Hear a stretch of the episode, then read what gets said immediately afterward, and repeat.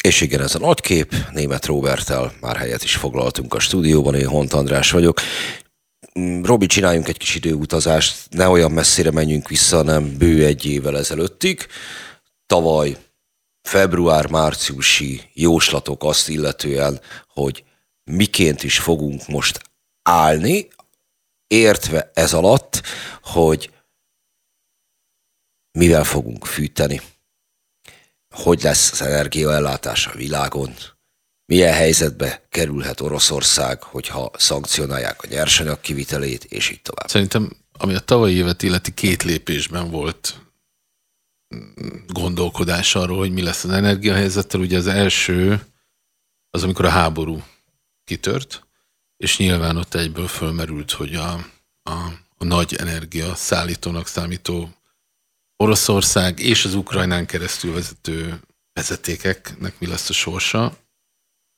És aztán ugye, amikor a rezsi helyzet is megváltozott ősszel, nyáron, augusztusi téma volt. Igen, az, és aztán ahogy számoljuk át, igen. Igen, de ahogy aztán mentünk bele az őszbe, télbe, ez folyamatosan téma volt, mi lesz az intézményekkel, mi lesz az egyénekkel, a családokkal, az emberekkel.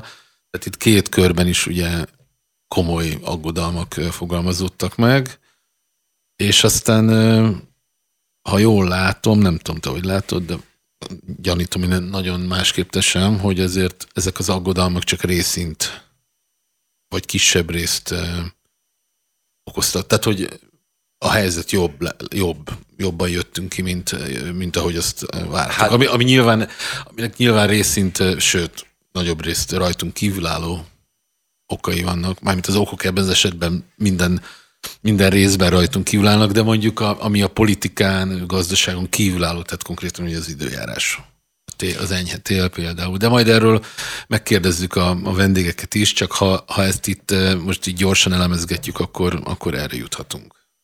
Hát nem csak mi állunk jobban, de valószínűleg Oroszország is jobban áll, mint többen remélték mondjuk egy évvel ezelőtt. Tehát az aggodalmak, amelyekre te utaltál, és szerintem következőképpen tudom összefoglalni, volt egy aggodalom azzal kapcsolatban, hogy nem lesz energiahordozó, meg fogunk fagyni. Európában, Magyarországon. Amit, hogy nem jön, pontosan. A második, hogy ez egy remény volt a nyugati világban, hogy Oroszország meg fog roppanni ez alatt az egy év alatt, nem lesz kinek eladni az olajat, meg a gázt.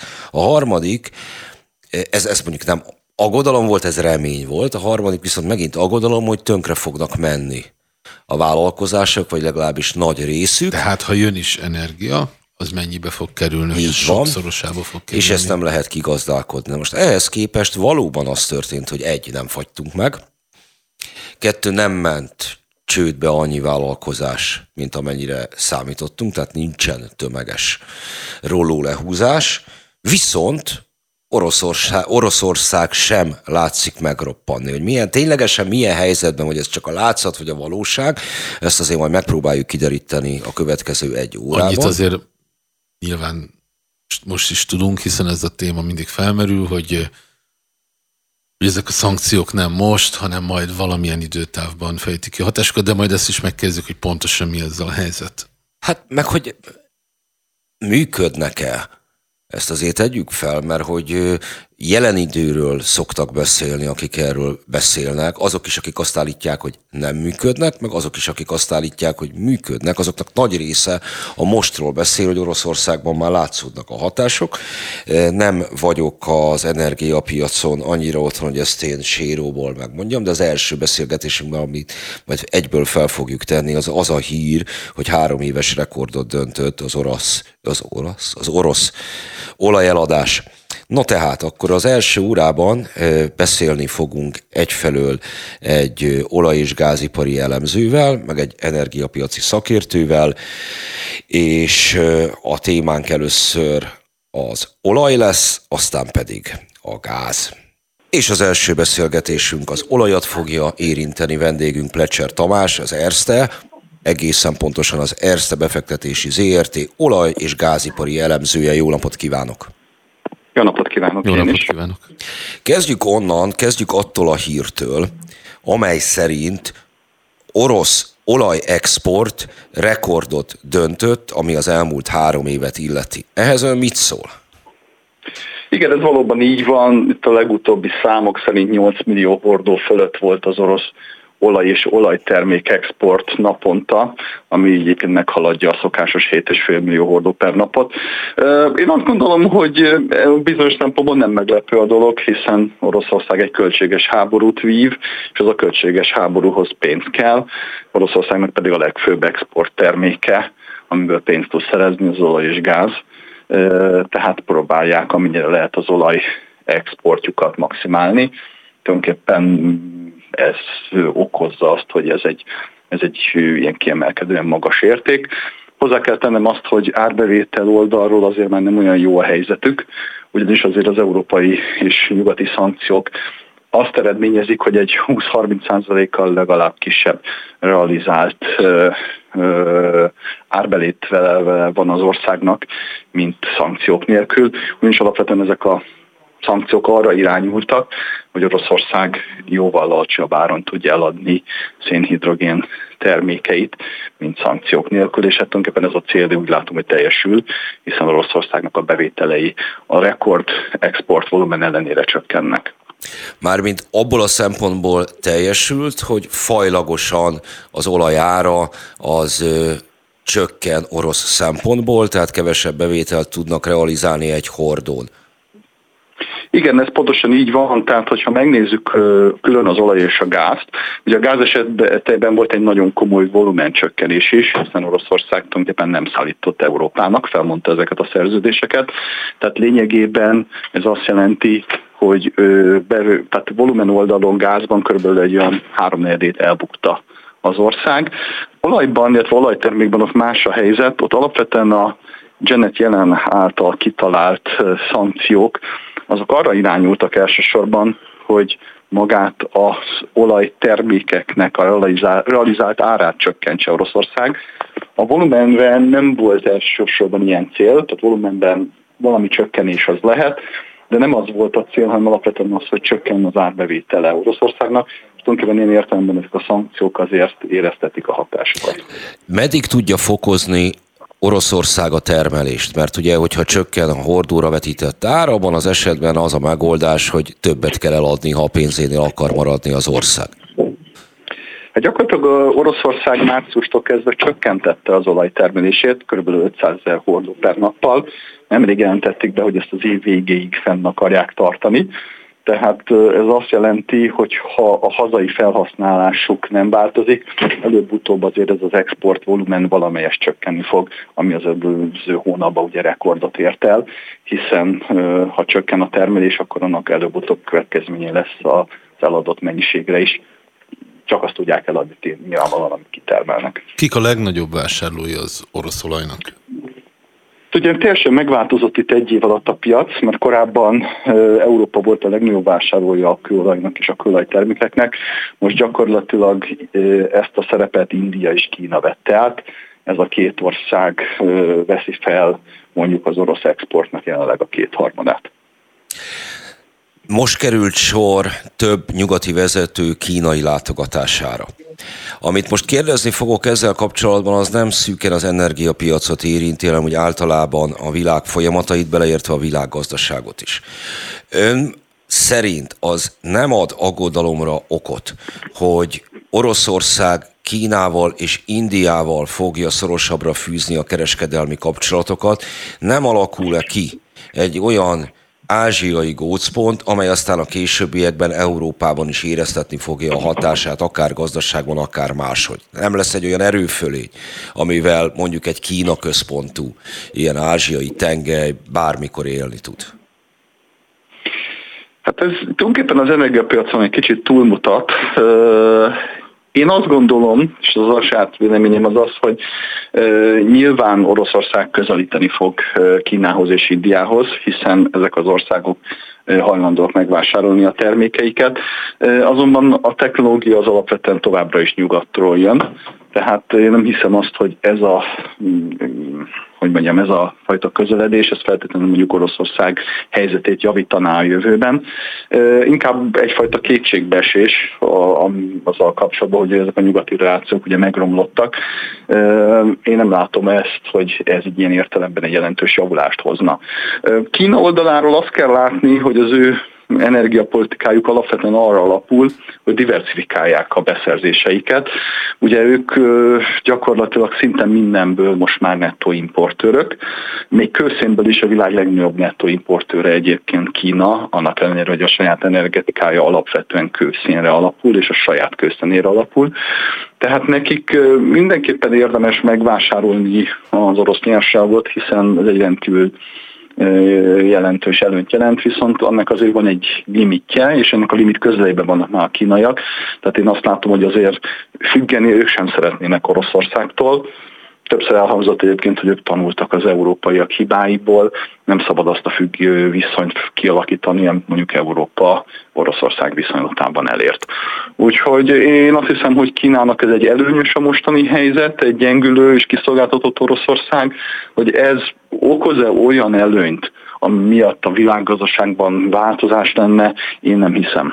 Én azt gondolom, hogy itt sokkal komolyabb dolgokról van még szó, tehát itt egy technikai, hadászati előny, illetve az, hogy kinek milyen szövetségi rendszer, ez hosszabb távon ez dönt majd. Az orosz gáz áráról rengeteg szó esik, hogy olcsó-e, avagy drága, inkább a közmegegyezés az utóbbi felé mutat, de mi a helyzet az orosz olajjal? Az orosz olajnak ugyanaz a világpiaci ára, mint mondjuk bármilyen más olajterméknek. Most a nyugati szankciók miatt és a nehezebb elszámolhatóság, illetve a szállítási problémák miatt kénytelen Oroszország ezt az olajat egy jelentős diszkonttal eladni. Általában ez olyan 20-30%-os diszkontot jelent, tehát gyakorlatilag egy iránymutató Brent árhoz képest, ami mondjuk ugye egy olyan jelenleg olyan $85 körül van, az oroszok valahol 60 és 65 dollár körül adják el jelenleg a kőolaj termékeiket, a kőolajukat a világpiacon. Hasonló viszonyban egyébként a kőolaj termékek esetében is, mi szintén egy nagyon fontos része az orosz olaj exportnak. Itt is hasonlóan egy 20-30%-os diszkonttal kénytelenek az oroszok ezeket a termékeket eladni. Nyilván ennek van piaca, ugye említettem már, hogy India és Kína ezeket megvásárolja, illetve nagyon sok egyéb harmadik világbeli ország is vesz ebből. Az eddigi beszélgetésünkből az egyértelmű volt, hogy az orosz oldalon az orosz olajára olcsóbb, vagy sokkal olcsóbb, mint amit eddig be tudott érte kasszírozni. Inkább arra próbáltam kifuttatni, hogy arra a cseles megoldásra, amihez Kína például folyamodik, hogy mi az, amikor egyből továbbadják az orosz olajat. Hát ez részben igaz, részben nem. Nyilván ők is kereskednek egy adott esetben, de egyébként ez igaz tulajdonképpen ez a kereskedés nem csak a kínaiakra, hanem például Törökországra is. Gyanítható, hogy az orosz dízel egy része itt maradt például az európai piacon, mert mondjuk török, marokkói vagy szenegáli kereskedők, akik meg tudják venni ezt a kőolaj terméket, tehát mondjuk a dízelt, megvásárolják, és valamilyen úton módon visszajutatják Európába. Még egyszer hangsúlyozom, hogy magának ennek az egész kitalált szankciós politikának nem feltétlenül az a célja, hogy a volumenek csökkenjenek. Ugyanis az oroszok, vagy pontosan az amerikaiak pontosan tudják azt, hogy ha az orosz exportmennyiség jelentősen csökken, az komoly feszültséget okoz az egyébként elég szűk globális kőolaj és kőolajtermék piacon. A cél sokkal inkább az, hogy az árbevétel oldalról csökkenjen Oroszország bevétele, és ezzel kényszerítse rá a nyugat kvázi Oroszországra azt a célt, azt a szándékot, hogy ugye ezt a háborút fejezzék be. Úgyhogy ez a cél ilyen értelemben teljesül, és én azt látom, hogy picit valahol a nyugati döntéshozók is szemet hújnak ezen kereskedelmi gyakorlatokkal szemben, hiszen erre az olajtermékre egyébként Európának is egyébként szüksége van.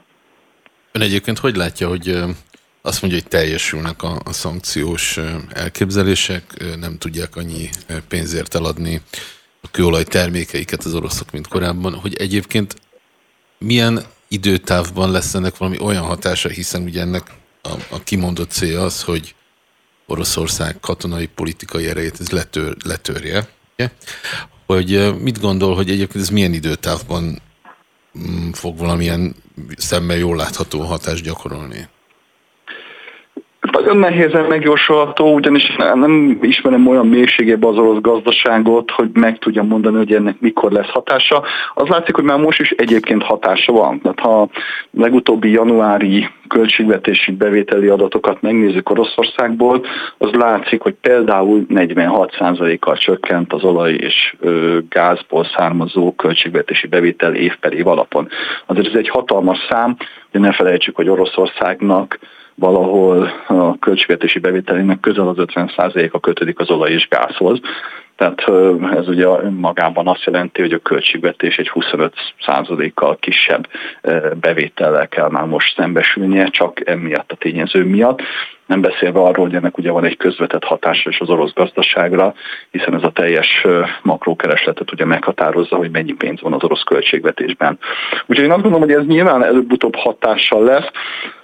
Maguknak egyébként a szankcióknak a technológiai köre hat inkább hosszabb távon, tehát az látszik, hogy az orosz olaj- és gázipar az egy nyugati technológia nélkül egy ilyen lassú erózió képét mutatja.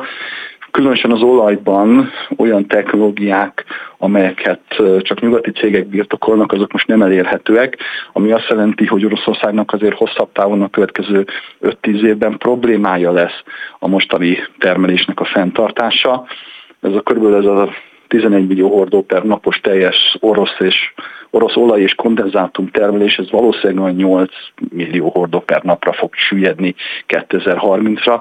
Tehát azért ezeknek a dolgoknak van hatása, csak nem olyan gyors és látványos talán, mint ahogy egyébként sokan ezt elképzelték és várták volna. Én azt gondolom egyébként, hogy valószínűleg ez az egész szankciós politika még jó pár évig velünk fog maradni. Ezek azt jelenti, hogy jó pár évig velünk fog maradni a háború is, de amit előbb mondott a technológiáról, hogy Oroszországot egy lassú elhalásra készteti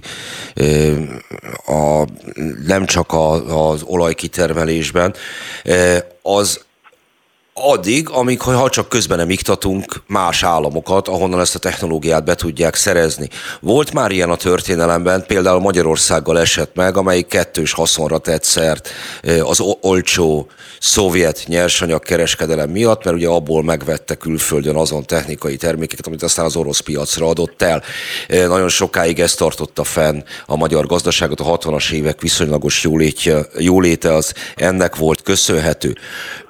Viszont ennek előbb-utóbb vége lett, ugye az olajárrobbanáskor, annak meglehetősen egyértelműek voltak a nyertesei. Ennek a mostani helyzetnek ön szerint kik lehetnek a haszonélvezői elsősorban? Hát én azt gondolom, hogy akik igazán kereshetnek, vagy igazán sokat nyernek ezen, az mindenképpen ugye India és Kína valóban, akik ugye olcsóban meg tudják ezt a terméket venni, és akik adott esetben beléphetnek ezzel a piacra, mint mondjuk technológiai szolgáltatók. Hozzá kell tennem, hogy az olaj- és gáziparban azért az Amerikai Egyesült Államok technológiája messze kimagaslóan a legjobb. Érdekes módon egyébként az orosz piacot nem mindegyik technológiai cég hagyta el, és erről egyébként vita is van, hogy például a Schlumberger nevű vállalat, aki az egyik legnagyobb globálisan is ezekben az olaj- és gázipari szolgáltatásokban, ez még mindig ott van Oroszországban. Tehát például ilyen értelemben a Schlumberger is egyébként nagyon komolyat keresett most azon, hogy ő még kitartott az orosz piac mellett. Én azt gondolom, hogy előbb-utóbb rájuk is lesz egyfajta politikai nyomás, hogy hagyják el ezt a piacot. Én kíváncsi vagyok például arra nagyon, hogy a kínai cégek képesek lesznek-e például ebbe a dologba beletanulni, vagy sem. Azért itt nagyon komoly technológiai előnye van az amerikaiaknak. Többek között ezért is alakult az ki, hogy a palaolaj és palagáz termelés az Egyesült Államokban alakult ki, hiszen ez az iparág technológiailag messze ott a legfejlettebb. Jaj, de jó, hogy ezt említi, hogy és a kérdésem erre vonatkozott volna, hogy ez a technikai előny, ez miben nyilvánul meg, de hát akkor ezek szerint abban, hogy például képesek mélyebbről nyersanyagot előállítani. Ez nagyon sok mindenre vonatkozik. Mondok egy konkrét példát, amiből talán jól érthető lesz. Tengeri kitermelést az oroszok nem igazán tudnak megtenni. Egy darab fúrótornyot 35 év alatt sikerült összerakni az orosz iparnak, és az sem működött. Tehát ebben őrült előnye van ugye a nyugati technológiának, ahol most már gyakorlatilag 40-50 éve létező tengeri kitermelések működnek.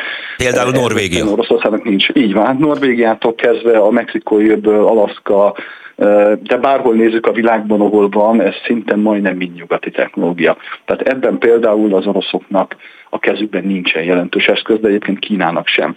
Ugyanez igaz például a repesztésre, amiben hatalmas potenciál lenne különben Oroszországban, ott is hasonló formációk vannak, mint az amerikai kontinensen, olyan palakőzetek, amiből kőolajat lehetne kitermelni, ez szintén nem áll rendelkezésre az oroszoknak.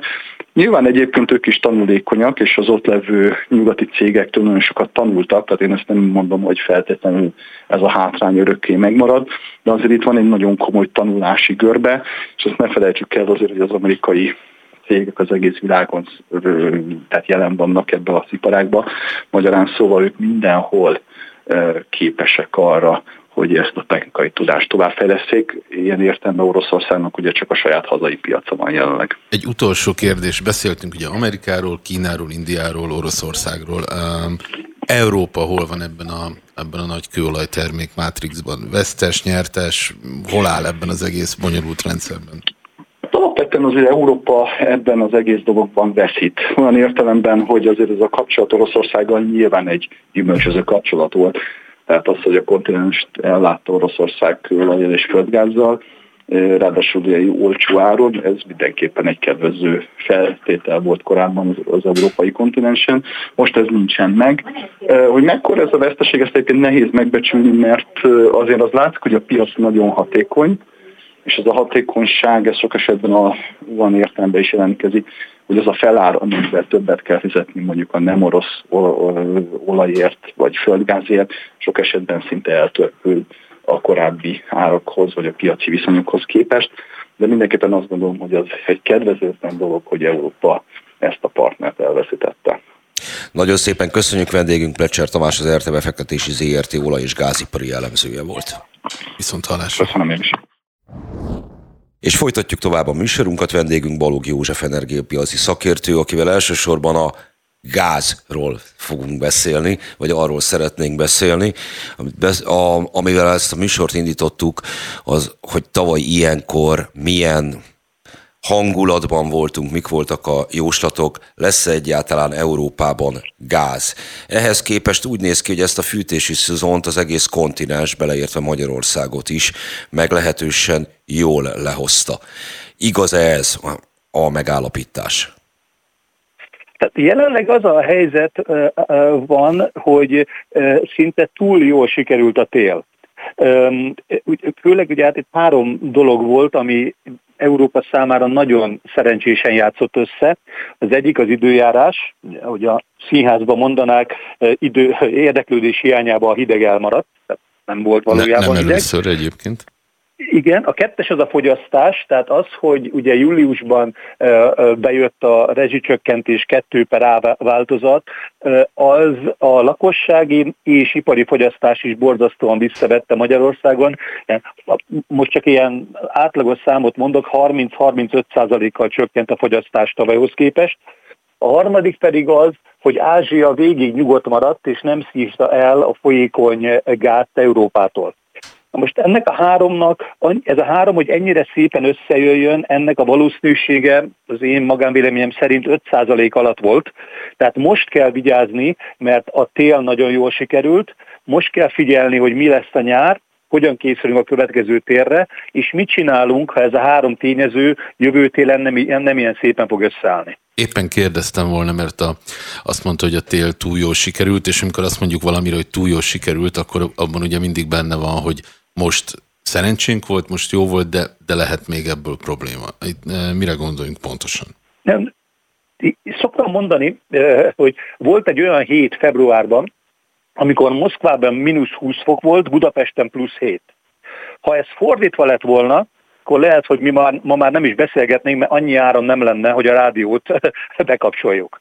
Tehát ez, ami történt, ennek a három tényezőnek az ilyen szerencsés összejátszása, az időjárás, a fogyasztáscsökkentés, és Ázsia nem vadult be, hogy csúnya kifejezést használjak, ez nagyon jó volt. De most kell elkezdeni gondolkodni azon. Lehet, hogy önnek egyébként, meg talán nekünk is van arról valami elképzelésünk, hogy mit jelent az, hogy Ázsia nem vadult be, de ezt a hallgatóknak egy picit magyarázzuk már, mit jelent az, hogy nem vadult be Ázsia? Tehát itt arról van szó, hogy a folyékony gáz az egy teljesen határok nélküli világpiac. Tehát az nagyon fontos, hogy Japán mit csinál, Korea, mi történik Kínában.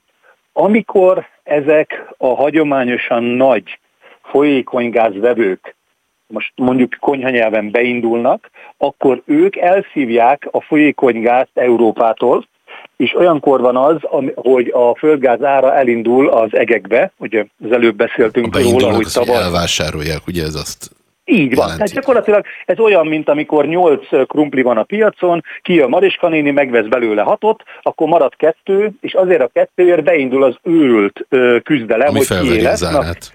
Így van, mert aki nem kap krumplit, az éhen marad. Ez a földgáz, főleg a folyékony földgáz, az nem különbözik olyan sok mindenben a krumplitól, annyi a különbség, hogy A. drágább, B. a logisztika mögött sokkal komplikáltabb. Itt erről van szó, hogy a csővezetékes gáznál ugye csak azok tudnak versenyezni, akik rá vannak kötve a csőre. A folyékony gáznál az a lényeg, hogy ott bárki bárhonnan, ott Izlandról beadhat egy ajánlatot, meg Indiából, ugyanarra a hajóra, és a hajó oda fog menni, aki többet ajánl érte. Tehát ez egy nagyon nagy érdekessége ennek az újjá alakuló piacnak. Nézzük azt, hogy a jövő térre való felkészülés, amelyet többször említett. Hogyan állnak a gáztározók? Hát Magyarországon ugye az egészet ott kell kezdeni, hogy Magyarország gáztárolóban valóban egy nagy hatalom. A magyar gáztárolók kiválóak, nagyon-nagyon jól vannak menedzselve, és elég nagyok. Tehát nagyon fontos az, hogy Magyarországon azt a számot mondani, hogy mennyi a töltöttségi szintje a tárolónak, az félrevezető, mert van olyan kevésbé szerencsés ország, és például Bulgária, ahol jóval kevesebb tároló van. Ettől függetlenül ebből a télből a magyar tárolók úgy jönnek ki, hogy körülbelül 40% körül van a töltöttségi szintje, ami lényegesen magasabb, mint tavaly. Ez egy nagyon-nagyon jó hír, és ezeket a tárolókat elég hamar fel tudják majd tölteni, kivéve, és ez nagyon fontos kivéve, ha bejönne egy korai, száraz és borzasztóan meleg tavasz és nyár. Ugyanis, ha bejönne ez a szomorú esemény, tehát hogy hamar lenne, száraz lenne és nagyon meleg lenne, akkor a gáztüzelésű erőműveket muszáj lesz járatni, mert ugye kiesik az összes vízi erőmű. Ha nagyon-nagyon leesik a Duna szintje és a Rajna szintje, akkor kiesnek a szenes erőművek, ugye a Rajnán nem fognak tudni menni a hajók. Ha nagyon-nagyon alacsony a Duna, Paks nem fog tudni hűteni, akkor pedig azt a gázt, amit egyébként betároltunk volna, azt azonnal el kell majd égetni. Tehát erre nagyon figyelni kell, mert ami télen nagyon összejött, azt most tavasszal és nyáron nagyon el tudjuk bukni. Mit kell ahhoz tenni, hogy ezt a kockázatot kiküszöböljük? Avagy nem lehet mit tenni, csupán reménykedünk? Hát aki vallásos, az tud imádkozni, tehát nekik az egyszerűbb, mert ugye ők azt mondják, hogy valamit tettek érte. A többieknek kicsit racionálisabban azt kellene csinálni, hogy megpróbálni a magyar földgázellátást tovább diverzifikálni. Az, amit látunk, hogy a magyar kormány folyamatosan Moszkvába látogat, és minden látogatás végén van egy ilyen ki tud több szerződést aláírni című vetélkedő műsor. Ez nem egészen helyes, mert folyamatosan kötik az országot egy forráshoz. Sokkal érdekesebb lenne megnézni, mit lehetne csinálni sokkal több horvát folyékonygázt behozni a kikötőből, mit lehetne Ausztriából behozni, hogyan lehetne Szlovákiából gázhoz jutni, mi történik Romániában, esetleg Ukrajnából, hogyha ugye sajnos nem indul be az újjáépítés, ott is lehetnek többletek. Tehát a kulcs szó az a diversifikáció lenne, szerintem, és nem pedig ez, hogy minden egyes moszkvai látogatás úgy ér véget, hogy már megint egy új szerződést aláírtunk. Volt korábban egyébként diverzebb magyar gázbeszerzés? Vagy... mai napig is van, hát ma Magyarország egy egészen jó gázkereskedelmi központ, és a Szlovéniát leszámítva minden határon van gázkereskedés, és most mondjuk így egyszerűen, tehát pörög a határ, tehát gáz jön ki be, csak az nagyon fontos, hogy van egy domináns szerződés, ami ugye délről, Szerbia felől érkezik meg Magyarországra, azon érdemes lenne elkezdeni gondolkodni, hogy hogyan lehetne valami alternatívát felépíteni ennek a domináns szerződésnek, hogyha Isten ne adja, bármi történik azzal a déli vezetékkel, és most tényleg csak ötleteket dobok fel, ugye láttuk, hogy az északi áramlattal valami történt. Mit csinálunk, ha valami történik a déli török áramlattal, akkor hogyan, ki és milyen gáz az országba behozni? Ha már az orosz szerződések szóba kerültek, meg a versenyszerű szerződés aláírás, az folyamatos vita tárgyát képező, hogy akkor most olcsó vagy drága az a gáz, amelyet Magyarország az orosz piacról szerez be. Önnek mi a véleménye? Én ezt egyszer megírtam hónapokkal ezelőtt, az én magánvéleményem az az, hogy a rendelkezésre álló statisztikai adatokból nem igazán lehet kiszámolni, hogy mennyi az annyi, ugyanis ezek a szerződések, ezek elég komplikáltak ahhoz, hogy csak statisztikai KSH vagy Eurostat adatok alapján nem lehet ebből visszaszámolni azt, hogy egy köbméter vagy egy kilowattóra gáz mennyibe kerül. Én azt gondolom, hogy ez a magyar szerződés, ez egy 10 év plusz 5, tehát ez egy 15 éves szerződés, ez szerintem nem lehet annyival rosszabb, mint a világpiaci ár, különben miért írták volna alá, ez egyik. A másik, ugye hát Magyarország játsza ezt a egészen furcsa trójai falu szerepet az EU-ban, ezért általában jutalom jár, nem pedig büntetés, hogy drágább legyen a földgáz. Tehát én azt gondolom, hogy van egy hosszú távú szerződés, ami szerintem piac, vagy egészen piac közeli, ez adja meg a gerincét a magyar földgázellátásnak, de e köré bizony az összes többi kereskedőnek érdemes, és ezt csinálják is, más forrásokból gáz behozni, azért, hogy ha valami történik a nagy szerződéssel, legyen alternatíva.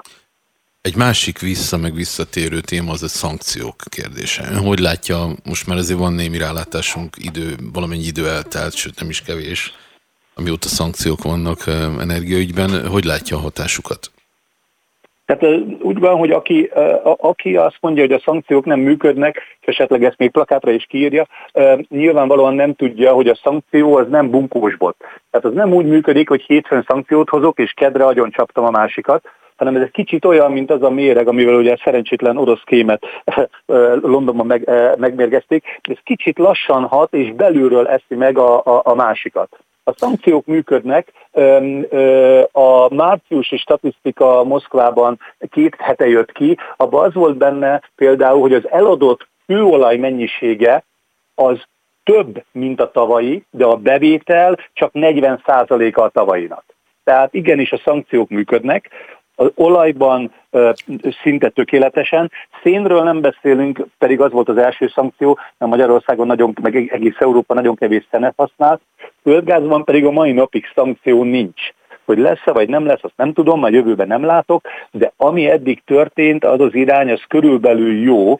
Tehát azt lehet látni, hogy az Európában a háború előtt irányuló orosz exportnak a 60-65%-a az energiahordozó volt.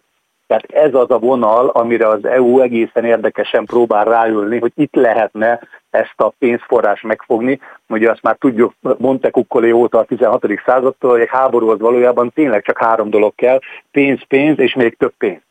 Tehát, ha ezt a pénzforrást elzárják, az irány jó. Ezt én értem, mégis vitatkoznom kell némileg a szankciókkal kapcsolatban, mert ugye ez egy versenyfutás. Nyilvánvalóan az, hogyha az európai piacok azok részben bezárulnak Oroszország elől, ez kevesebb pénzt jelent Oroszországnak. Viszont itt Oroszországnak nem az általános jólétét kell megalapoznia, hanem csupán azt, hogy az ukrán haderőnek és az ukrán haderő ellátásának a mennyiségét felülmúlja. És nagyon úgy néz ki jelen pillanatban, hogy Oroszországot etéren nem viseli meg a szankció, és nem fogja megfogni se gáz, se olaj oldalról. Nem, abban igaza van, hogy a szankcióknak nem az általános lakosságot kellene érintenie, hanem csak azt a bizonyos forrást, amiből a honvédséget és ezt az egész támadást finanszírozzák. A probléma az, hogy hát sajnos ez a szankció ötlet, ez nem annyira fejlett, hogy ezt szét tudjuk választani. Tehát az az egyik, hogy ha egyszer ezt bevezetik, akkor az sajnos az egész országra, mint olyanra vonatkozik, ez egyes. A kettes az az, hogy a szankciónak a második lépcsője, ugye a finomított termékre még csak februárban lett éles, akkor lépett hatályba, ugye decemberben volt az első a nyersolaj. Ennek most még kell hagyni egy kis időt, hogy lássuk, hogy mennyi az az idő egyébként ön szerint? Hát mert mondom, hogy azt mondta korábban is, hogy ez egy lassan ölő méreg, nagyjából mit kell gondolnunk? Ennek kell adni még egy 6-8 hónapot ahhoz, hogy lássuk egyáltalán mi történik. Biztos vagyok benne, hogy ezt a tőlem jobban felkészült szakemberek figyelik, hogy valójában mi Oroszországnak a fizikai kőolajmérlege, tehát mennyit termel ki, mennyit ad el, mennyi a hazai felhasználás, és emellett van egy pénzügyi mérleg, mennyi az importbevétele, milyen országokból, és mennyi volt tavaly. És hangsúlyozom, hogy ez az összehasonlítás az, ahol az első kis zöld rügyeket látjuk, mint tavasszal a fákon, hogy mintha valami abba az irányba menne, amit az EU annak idején feltétlenül el akart érni, azaz az eladott fizikai mennyiség nőtt, de a bevétel csökkent. Jó, nagyon szépen köszönjük. Egyetlen egy dolgot mondjon még meg nekünk, hogy mi a helyzet az amerikai és a norvég szállításokkal Európában. Tehát most amerikai és norvég folyékony gázszállításokról, vagy gázszállításokról általában? Általában. Tehát én azt gondolom, hogy ennek a háborúnak az első számú energia győztese vagy nyertese az jelenleg az Egyesült Államok, sajnos vagy nem sajnos. Ők jelenleg a világ legnagyobb cseppfolyós gáz exportőrei lettek. Erre nagyon kevesen gondoltak, hogy ők megelőzik Katárt, meg a hagyományos nagy exportőröket. Nekik ez most bejött, túlnya kifejezéssel szólva. Ők már aláírtak hosszú távú szerződést a németekkel, és további szerződéseket is akarnak aláírni Európában. Tehát az amerikai vonal az egyértelmű. A norvégot az van, hogy a Norvégia hagyományosan nagy gázbeszállítója volt Európának, és marad is, és nagyon fontos, hogy a norvégok mit csinálnak. Én abban bízom, hogy az aztán egy tényleg hidegfejű, teljesen racionális nemzet, és ott semmilyen nagy meglepetés nem lesz. A norvég vezetékeken fog érkezni a földgáz Európába. Köszönjük szépen! Köszönjük. Balogh József energiapiaci szakértővel beszélgettünk. Viszonthallásra! Viszonthallásra! No tehát akkor Pletser Tamás, az Erste Befektetési Zrt. Olaj- és gázipari elemzője, illetve Balogh József energiapiaci szakértő volt a vendégünk. Olajról, gázról, Oroszországról, Magyarországról, Európáról és a nagyvilág egyéb helyeiről beszélgettünk. Milyen kép bontakozott ki számodra ezen beszélgetésekből? Ami szerintem nagyon fontos, hogy amit vártunk, azt ugye részint az élet alakította másképpen. Tehát azok az aggodalmak, amik a 2022-23-as telet illették, azok részben az időjárás miatt egyébként nem igazolódtak, vagy nem úgy történtek a dolgok, ahogy azt a rossz forgatókönyvek jósolták. Ami szerintem érdekes az Európa helyzete, hogy egy ilyen, hát ha nem is darálóban, vagy egy mostanában divatos szót idézek, présben van, de azért mégiscsak így több tűz között van Európa, és ez egy kérdés, hogy hogy fog a kontinens ebből a változó, forrongó, bizonytalan energiahelyzetből kijönni. Nekem ez volt az egyik legérdekesebb aspektusa a dolognak. A szankciós kérdés is szerintem nagyon fontos, hogy egyébként tehát arra kaptunk bizonyos válaszokat, hogy ez milyen időtávban tud hatásokat kifejteni, de szerintem ez is egy fontos szempont. Itt ennél a pontnál azért én változatlanul inkább éreztem vágyvezéreltséget, mint hogyha kötelező jelleggel lenne az felsorolva, mert hát ha már egyszer ennyi áldozatot hozott Európa, meg a nyugati világ, akkor ennek biztos, hogy kell, hogy legyen valami értelme, hogy majd hosszú távon Oroszország sakbaszorítása ilyen módon működni fog. Én egyáltalán nem éreztem azt megnyugtatónak, ami Kína esetében elhangzott. Szerintem Kína az globális óriás egy gyengélkedő Oroszországot is el tud vinni momentán a hátán, főleg, hogyha ezért cserébe még olcsón is jut nyersanyaghoz. Igen, bár hogyha egyébként ennek van egy ilyen bizonytalan időtávja, akkor valójában tök mindegy, hogy ez vágyvezérelt, vagy nem vágyvezérelt, mert annyira a jövőbe mutat ennek az elvárt, hogy elgondolt hatása, hogy mindenképpen ez egy bizonytalan faktor. Na jó, ezt meg fogjuk kérdezni, mert Jandó Zoltán lesz az egyik vendég, aki a G7-nek az újságírója, G7 gazdasági portálnak az újságírója, hogy az energia, mint fegyver, az miként vethető be világpiaci kérdésekben, vagy világpolitikában. Ja, bocs, és az is szerintem nagyon érdekes volt, amire ugyancsak beszéltünk, hogy kik voltak a nyertesei ennek az energia csetepaténak, ami itt az elmúlt évben mondjuk, elmúlt egy évben zajlott. Hát ezt nagyon egyértelműen megmondhatjuk, ezt mind a két beszélgetésünkből kijött, hogy az első és a legkomolyabb nyertes az Egyesült Államok. És Kína. A másik pedig Kína. Kínával kapcsolatban bizonytalanabbak voltak a prognózisok, mert hát ugye a kínai technológiai fejlődés ma nem eléggé belőhető valami, nem tudjuk, de azt hiszem, hogy az elmúlt időszakban függetlenül a kínai rezsim terrorisztikus jellegétől azért Kínát megtanulhatta becsülni mindenki, legalábbis ami a gazdasági teljesítményét illeti. Ugye Kína esetében... És gazdasági partnerek is kezelt. És ugye Kína esetében van az, hogy minden egyes alkalommal bejósolják a hozzáértők a lufi kipukkadását, és aztán egyetlen egyszer sem pukkad ki.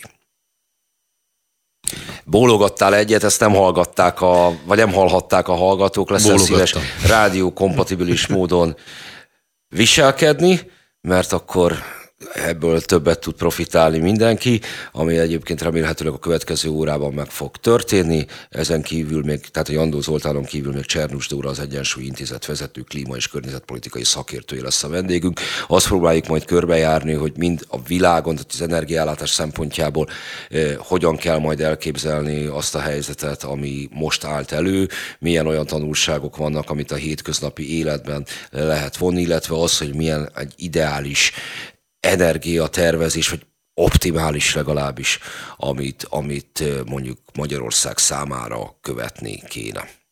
Jövünk vissza. És ez itt újra a Nagykép, Németh Róberttel itt ülünk a stúdióban, vendégünk Jandó Zoltán, a G7 gazdasági portál újságírója. Mondom neked, mert nem hallhattad, az eddigiekben egy gázipari, illetve egy olajpiaci szakértővel beszéltünk arról, hogy miként is alakul most az energiaellátás Európában is. Magyarországban mi jött be abból, amire számítottunk, hogy úgy nagyjából mi is az egyes termékekkel a helyzet. Mit hozott a tél? Micsoda? Mit hozott a tél? Mit hozott a tél, amit így van. Most nézzük meg akkor az egész képet, próbáljuk meg azt valahogy felvázolni, hogy középtávon mi várhat ránk, hogy fog kinézni az energiaellátásunk abban az esetben, hogyha velünk marad a háború, de abban az esetben is, hogyha adott esetben nem. Mi az, ami Magyarországot leginkább fenyegeti, milyen kockázatok vannak, és mi az, ami adott esetben megnyugvásra adhat okot? Hát szerintem ebből disszertációt is lehet írni. Köszöntöm a hallgatókat, sziasztok! Hát nagyon több részre kell szedni az egész biztos a dolgot. Valószínűleg a gáz az egy ilyen alapkérdés, hiszen ez leginkább azért egy gázalapú válság, amit most látunk. Gázalapú válság volt már a háborút megelőzően is, és aztán a háború ugye ezt fokozta. Ha ugye rövid távon nézzük, akkor az látszik kockázatként, valószínűleg erről beszéltetek a gázipari szakértővel is, hogy ugye a következő télen mi lesz. Ugye az, hogy ennyire enyhe volt ez a tél, illetve hogy nagyon jelentősen csökkent az időjárástól teljesen függetlenül is a gázfogyasztás Európában, ez azért egy viszonylag jó kiinduló pontot jelent, de hogy azért sok a kockázat.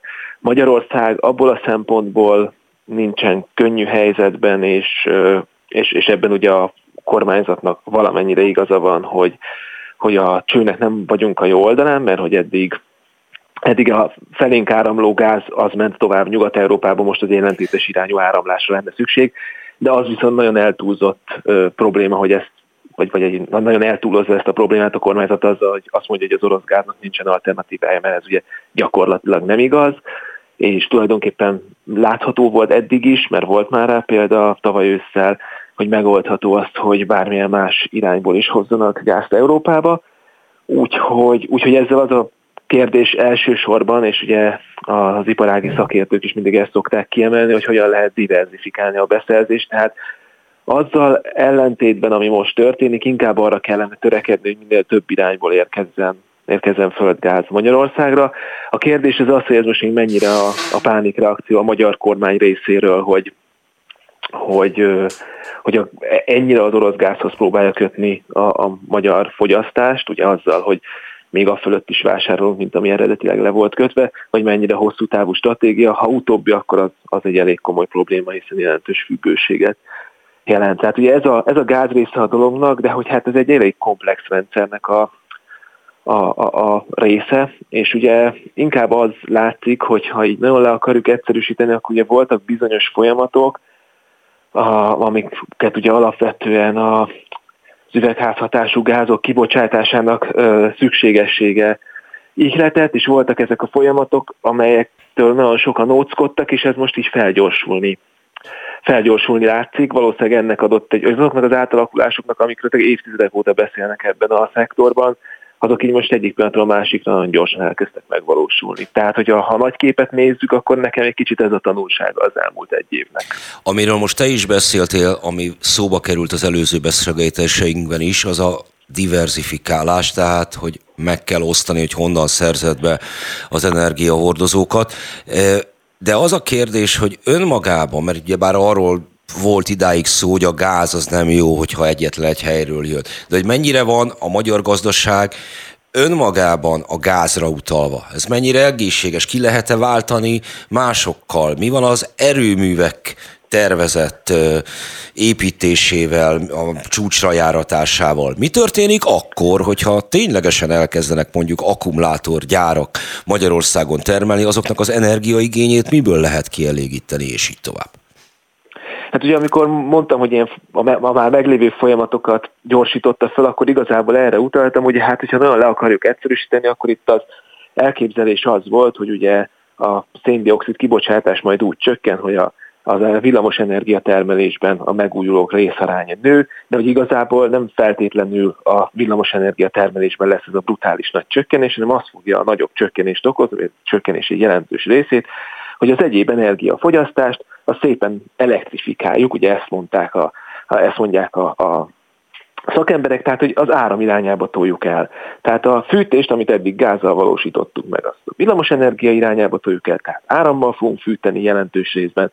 A közlekedést, ahol ugye olajtermékeket égettünk, azt is az elektromos irányba toljuk el, ugye elektromos autók lesznek, és ugye ezt a villamos energiát pedig nem ugye fosszilissel termeljük meg, vagy legalább részben nem fosszilis energiahordozókkal termeljük meg, hanem villamos energiával. Ugye alapból ez volt az elképzelés, és ugye ez azt jelenteni, hogy az összes energiafelhasználás, hogyha mindent nézünk, a közlekedést, a fűtést, meg a villamos energiafelhasználás, és az csökken, viszont a villamos energia részaránya ezen belül jelentősen nő, és sőt, valószínűleg a villamos energia mennyiségileg, tehát abszolút értékben is növekszik. A villamos energiából eddig is úgy nézett ki, hogy többre lesz szükség, mint eddig. Na most ez a folyamat az, ami fölgyorsult. Tehát, hogy ami megindult Európában, abból az látszik, hogy ahol sokat lehet megtakarítani, az valószínűleg a fűtés, és ott ugye ki lehet váltani a gázt, és ugye ilyen beruházások indultak, tehát valószínűleg ez lesz. Ugye ezzel párhuzamosan Magyarországon ez egy ilyen speciális helyzet, hogy ugye még az akugyár kérdés is bejött, de hogy ugye teljesen egyértelműen a kormányzati, a minisztériumi nyilatkozatokból az jön le, hogy nagyon radikális villamos energia felhasználás növekedésre számítanak a következő években, és ugye ennek persze nyilván az akugyárak is szerepet játszanak ebben, de ennek a nagy részének az oka, hogy ugye a különböző egyéb energiafelhasználást a villamos energia irányába tolják el. És akkor ugye itt jön be a kérdés, hogy ezt hogyan, hogy mit lehet ezzel kezdeni, hogyan lehet ezt valahogyan lefedezni, és igazából az van, hogy nem látszik egyértelműen az, hogy most erről a kormány mit gondol, az látszik, hogy minden az asztalon van, tehát mondjuk tényleg mindent elővettek, még az 1000 éve elgáncsolt szélerőműveket is, és tulajdonképpen minden lehetőségnél fejleszteni szeretnének, ugye legyen ez napenergia, legyen ez szélenergia, ugye a mácai erőműnél még a szén is bejön, gázos erőműveket is szeretnének építeni, ugye ott van a paksi beruházás, geotermiában gondolkodnak, tehát tulajdonképpen tényleg minden. És ugye az az elképzelés, hogy ezt Magyarországon kéne megtermelni, pont azért, hogy a függőségünket csökkentsük. És hát ugye akkor itt jön be a kérdés, hogy a pluszban, hogy akkor hogyan csökkentjük a függőségünket egyrészt ugye, amikor ugye orosz technológiával építjük Paksot, és akkor ugye ott vannak a fűtőelemek, stb. Amikor úgy néz ki, hogy az orosz gáznál növeljük, a többinél persze nyilván nem feltétlenül ez van, de ugye itt jelenik meg ez a diverzifikáció, amiről már beszéltünk. Na most arról beszélsz, hogy minden a kormány előtt van, minden ott van az asztalon, nem döntött, van egy habozás, de ha visszalépünk egy kicsikét, és nem csupán a magyar kormányról beszélünk, hanem hogy általában a világról, akkor én látok egy másfajta bizonytalanságot. Mi csináltunk korábban egy műsort, amely a különböző technológiákról szólt, és arról, hogy mi mindenről gondoltuk azt korábban, hogy környezetkímélő, és aztán kiderült, hogy a környezet terhelése nagyobb, mint az, amit kiváltani hivatott volt, és ennek jelentős részben az az ok, hogy az embert mindig kihagyják a számításból. Amikre utaltál most, hogy megújulókra, elektromos autóra és a többire bazírozzák majd az elkövetkezendő időszak 1. energiatermelését, 2. a fogyasztásnak a mikéntjét. Arról nagyon rövid időn belül kiderülhet, hogy nem fenntartható feltétlenül. Én egy ilyen... Igen, ez valószínűleg tényleg így van, ugye erről rengeteg elemzés van, mondjuk nem feltétlenül arról, hogy ugye ezeknek mondjuk a széndioxid lábnyoma nagyobb lenne, hanem hogy inkább arról, hogy más területen fognak problémát okozni. Itt ugye az a kérdés, hogy hogyan értékeljük ezeket a kockázatokat. Tehát, hogyha tényleg azt gondoljuk, hogy az elsődleges probléma az a klímahelyzet, amit ugye a széndioxid kibocsátás okoz, és mindenáron meg kell akadályozni, akkor én azt példát szoktam erre mondani, hogy amikor rég a ház, akkor először a gyereket viszem ki, és majd utána bánkodok azon, hogy egyébként a falon ott volt a Van Gogh. Tehát, hogy ez a kérdés nyilván azért születnek meg ezek az elemzések, hogy felhívják a figyelmet arra, hogy majd mi lesz a ritka földfémekkel, meg hasonló helyzetekben milyen problémák állhatnak elő, de valóban ez a kockázat fent áll. Meg hát ugye, hogyha iparági szempontból nézzük, akkor azért mégiscsak ott van, hogy teljes Európában az volt a koncepció kimondatlanul, hogy jöjjenek az időjárás függő megújulók, ugye azok nem szabályozhatóan termelnek, és akkor majd ezt a problémát gázalapú erőművekkel megoldjuk, és ugye ebbe rondított bele most ez a válság, és valamit ki kellene találni, és nem nagyon van alternatívája erre a problémára a gázalapú erőműveknek, de tulajdonképpen az az egyetlen, hogyha nem szénbe gondolkodunk, de még azt talán ilyen, amit ugye lehet úgy szabályozni, hogy a megújulók, az időjárás függő megújulóknál kiegyensúlyozza a termelés különbségét. Szóval azért nyilván itt rengeteg probléma van, de akkor is az látszik, hogy ebbe az irányba indul el, és tényleg valószínűleg az van, hogy a iparágban mindig egy sokkal előrébb járnak annál, mint ami így eljut, de hogy igen, ezek a problémák, amiket mondtál, ezek valóban léteznek. Említetted Európát. Itt a beszélgetés korábbi részében előkerült többször is, hogy mi Európa a helyzete ebben az átalakuló energia helyzetben, szóismétlés, hogy ugye Kína és India és az Egyesült Államok valamilyen módon nyertes ennek a, mondjuk így, válságnak, Európa meg nem feltétlenül. Te hogy látod Európa szerepét ebben a mondjuk ilyen erősen alakuló helyzetben? Hát ez rövid távon egészen biztosan így van, tehát hogy nekünk itt Európában elég erősen, de pont a gázhelyzet miatt elég erősen ugye külső forrásokra vagyunk ráutalva, és ugye ebből eredt ez az egész probléma. Ugye sokáig az amerikaiaknál is így volt, és utána jött egy technológiai válság, amivel olyan úgy kezdtek el földgázt kitermelni, hogy a világ legnagyobb földgáz importőréből a világ legnagyobb földgáz exportőrévé váltak. Ezt most csak azért tartom fontosnak, mert hogy közben azt látjuk itt is, hogy most van egy ilyen ilyen helyzet rövid távon. Valószínűleg azon, hogy ha valami technológia átteréssel sikerül ezt megoldani, akkor az hosszú távon viszont versenyerőny lehet. És ugye erre nagyon jó példa a palagáz. Mármint Európa szempontjából. Tehát nagyon jó példa ugye az amerikaiaknál a palagáz, ugye ez történt, hogy azzal, hogy egy új technológiával kezdtek kitermelni, megoldották ezt a problémát, sőt, ugye előléptek exportőré. Hogyha Európában sikerül az energiahelyzetet valamilyen technológiai áttöréssel megoldani, akkor valószínűleg Európa is járhat hasonlóan. Nyilván ugye azért egyrészt nagyon-nagyon sok a kérdőjel, tehát hogy vannak olyan technológiák, amikkel valószínűleg már most versenyelőnybe lehet kerülni komoly beruházás révén, de nagyon sok ugyan az olyan kérdőjel, hogy mi lesz, hogyan lehet problémákat megoldani, és itt ugye elsősorban az energiatárolás, ami kérdésként föl szokott merülni, ami ugye nagyon, ha hatékonyan lehetne csinálni, akkor nagyon gyorsan megoldaná az időjárás függő megújulóknak a problémáját, csak hát egyelőre nem tudjuk hatékonyan csinálni. Hát Európa jól járhat, hogyha Amerika hagyja. Amit mondtam az egyes embernél, mint az emberi magatartást, amikor kihagyják a számításból, ez ugyanúgy igaz az állami vezetőkre, a politikára, magára. Az energia, mint láttuk az elmúlt évtizedekben, az egyik legkiválóbb fegyver, amit lehet forgatni a különböző államok kezében, és egyáltalán nem biztos, hogy azok az államok, amelyek ebben a helyzetben győztesek lehetnek, ezt a világ energiaellátási biztonsága érdekében akarják majd felhasználni. Hát ezzel nehéz vitatkozni. Ugye ezek az ilyen nagy mozgatórugók, ugye az van, hogy Európa abból a szempontból, de ez nem csak az energiára igaz, hanem minden másra is hátrányban van, hogy ugye nem egy egységes döntéshozatal van, mint mondjuk Kínában vagy az Egyesült Államokban, ahol tehát viszonylag gyorsan lehet változtatni irányokon, dolgokon, hanem ugye egy ilyen szétaprózott, és ezért inkább ilyen, miközben ott motorcsónakkal versenyeznek, az Európai Unió kicsit ilyen uszályként viselkedik, ráadásul több irányba halad egyszerre, vagy próbál haladni, szóval nyilván ezek ilyen nehézkessé teszik ezt a dolgot, de igen, nyilván azért ezek olyan mozgatórugók, amikre nehéz. Ha csak az iparági dolgokat nézünk, akkor logikus, az a gazdasági ösztönzőket, akkor logikus az lenne, hogy abba az irányba indulunk el, amit mondtam, de nyilván a politikai tényező mindig megjelenhet. Nos, akkor nem politikai tényező, de maradjunk még egy kicsikét a világnál, a nagyvilágnál. Ugye Kínával történt az, hogy még szerény mértékben is exportőr volt valamikor a 20. század második felében energiahordozókat illetően, és aztán az egyik legnagyobb importőrként jelent meg a kínai gazdasági növekedés idején.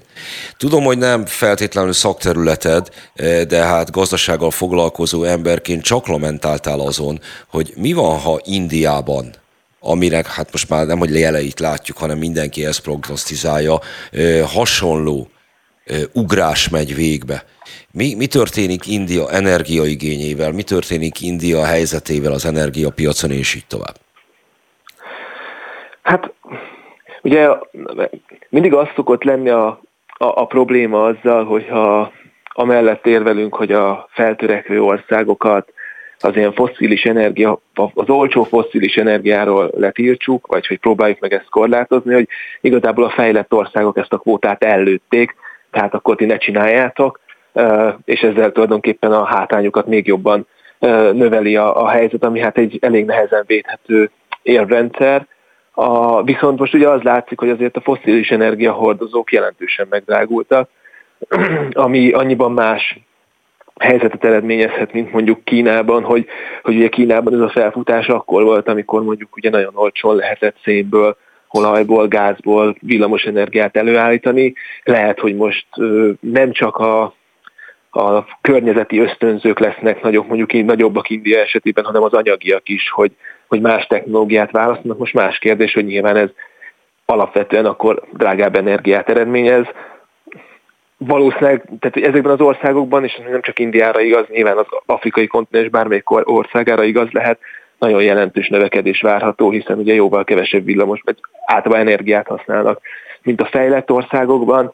Az, hogy ezt, ha azt akarjuk elérni, vagy azt akarja a világ elérni, hogy ezt ne környezetkímélően próbálják meg megtenni, és ne úgy, hogy jelentősen növeljék a kibocsátást, akkor valószínűleg ebben a fejlett világnak szerepet kell vállalnia. Most más kérdés, hogy jelen pillanatban az is ösztönző, hogy tényleg nagyon drága a fosszilis energiahordozókból villamosenergiát előállítani. Na most maradjunk egy picit a futurológiánál, csak ezúttal nem világméretben, bár lehet világméretben is, de a mindennapi életünket tekintve. Azt, hogy ezt a telet kibírtuk, ennek három okát soroltak fel a hozzáértő, hogy egy, enyhe volt a tél, a második az, hogy visszavettünk a fogyasztásból, a harmadikat pedig elfelejtettem, de hogy abban mennyiben elképzelhető az, hogy ez most innentől kezdve nem egy kivétel lesz, nem a háború, nem a szankciók, nem a ellátási nehézségek, felmenő energiaárak, hanem általában azzal kell együtt élnie a fejlett világnak, hogy bizonyos szolgáltatásokat tél folyamán visszavesznek. Én azt gondolom, hogy a harmadik az az ipar lehetett, amely ugye az üzleti racionalitásból kénytelen volt leállni, mert hogy nem tudott volna, bizonyos iparágak nem tudtak volna értelmezhető módon termelni, és ez egy elég jelentős keresletcsökkenés volt legalábbis a földgáz területén. Én azt gondolom, hogy nem feltétlenül jelent ez szolgáltatásból való visszavétel. Tehát én azt gondolom, hogy inkább itt elvileg egy technológiai váltásnak kéne történni, és azért erre tényleg egy elég gyors változás indult el, és erre utaló jelek vannak, ez megtörténik, hogyha átáll villamos energiára a fűtésnek a jelentős része Európában, akkor nem valószínű, hogy mondjuk a mozik meg a színházak be fognak zárni, hogyha lehet őket villamos energiával fűteni. Most azt, hogy a villamos energiát hogyan fogjuk előállítani, ez ugye megint egy másik kérdés, mert erről már beszéltünk, hogy ahhoz is kell földgáz, de valószínűleg kevesebb. Ugye a télen külön probléma, hogy ugye a megújulóknak a termelése az jól kisebb, tehát ezeket a problémákat kell megoldani. Én azt gondolom, hogy a legnehezebb tél az azért volt az előző, mert arra nem volt idő egyáltalán felkészülni. Tehát, hogy ugye ott tényleg nem volt egy másfél éves átfutási idő, a következő tél az már azért lesz könnyebb, mert másfél évvel azután vagyunk, hogy ez a probléma, vagy inkább kettővel azután, hogy ez a probléma jelentkezett, és ezért megindult egyfajta alkalmazkodás, aminek már biztosan lesz keresletcsökkentő hatása. És minél jobban távolodunk a probléma megjelenésétől, annál több idő volt alkalmazkodni, és valószínűleg ennek lesz hatása. Egész biztos, hogy a következő télen még lesznek problémák, szinte biztos, hogy az lesz, hogy be fognak zárni szolgáltató egységek, de én azt gondolom, hogy talán már kisebb részben, nyilván ez a hőmérséklettől függ attól, hogy hogyan lehet betárolni a gázt, vagy hogyan tudja Európa betárolni a gázt. Hát meg nyilván az aktuális helyzettől is. Igen, tehát egy csomó mindentől függ, de valószínűleg a helyzet abban a szempontból már jobb, hogy megindultak beruházások, és megindultak olyan folyamatok, amelyek alapvetően azt célozzák, hogy csökkentsék a gázkeresletet, illetve kiváltsák valamivel ezt, és lesz olyan mozi, most így tényleg a mindennapi életünkre leegyszerűsítve, ahol nem gázzal fognak fűteni, hanem villamos energiával, vagy valamilyen más módon. Sokszor emlegeted most már a technológiai változást, vagy hogy valamilyen technológiai változásra, fejlesztésre lenne szükség. Mire gondolsz pontosan? Hogy érted ezt? Hát ugye, hogy az ugye nagyon sokszor elhangzott, hogy ugye a gázos fűtést hőszivattyúkkal szépen elkezdik majd kiváltani. Ez valószínűleg a fűtésben egy nagyon jelentős keresletcsökkenés fog eredményezni. Valószínűleg a villamosenergia termelésben tényleg a rugalmasságát kéne a rendszernek valahogyan megteremteni. Nekem ez egy ilyen nagy kedvenc példám, ami leírja az Itjabcsikán Attila mondta, hogy az Alteó vezérigazgató egyszer nekünk példaként, hogy úgy működik a villamosenergia rendszer, tehát ahogy az áramot fogyasztjuk, meg termeljük, mint hogyha lenne egy hatalmas kád, aminek az alján rengeteg lefolyó van, és egy csomó csapon folyik bele a víz, és tulajdonképpen annyi a feladat, hogy a vízszint az egy maradjon, tehát hogy nem mozduljon el. Miközben ezeket a csapokat, meg a lefolyókat nyitogatják. És ugye azért okozott problémát a megújulóknak a megjelenése, mert eddig az volt, hogy a lefolyókat ugye nyitogatták a fogyasztók így-úgy, de volt néhány nagy csap, amit akkor megnyitotta a rendszerirányító, aki ezt az egészet kezeli, és akkor szépen szintbe tudta tartani a vizet. Az, hogy megjelentek a megújulók, föltették ugye a háztetőkre, egy millió kis csap megjelent, és ezek néha kinyílnak egyszer csak maguktól, és így kell ezt a helyzetet kezelni, tehát sokkal bonyolultabbá vált.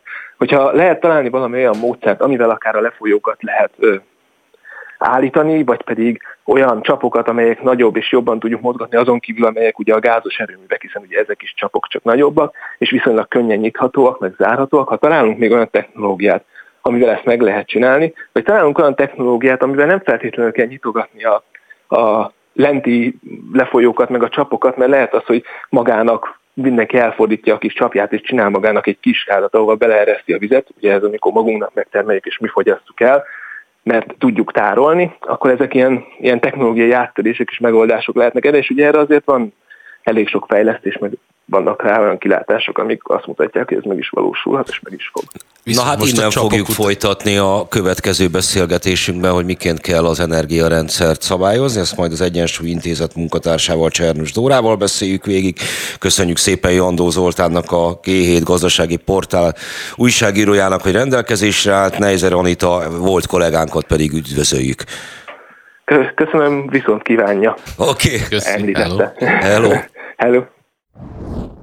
És itt változatlanul Nagykép, folytatjuk adásunkat. Ott ért véget az előző beszélgetésünk, hogy az energia, vagy egy ország energia gazdálkodása olyan, mint egy kád, amiben rengeteg egymástól függetlenül befolyó és lefolyó van, és ezeket úgy kell mégiscsak beállítani, hogy a vízszint az állandó maradjon.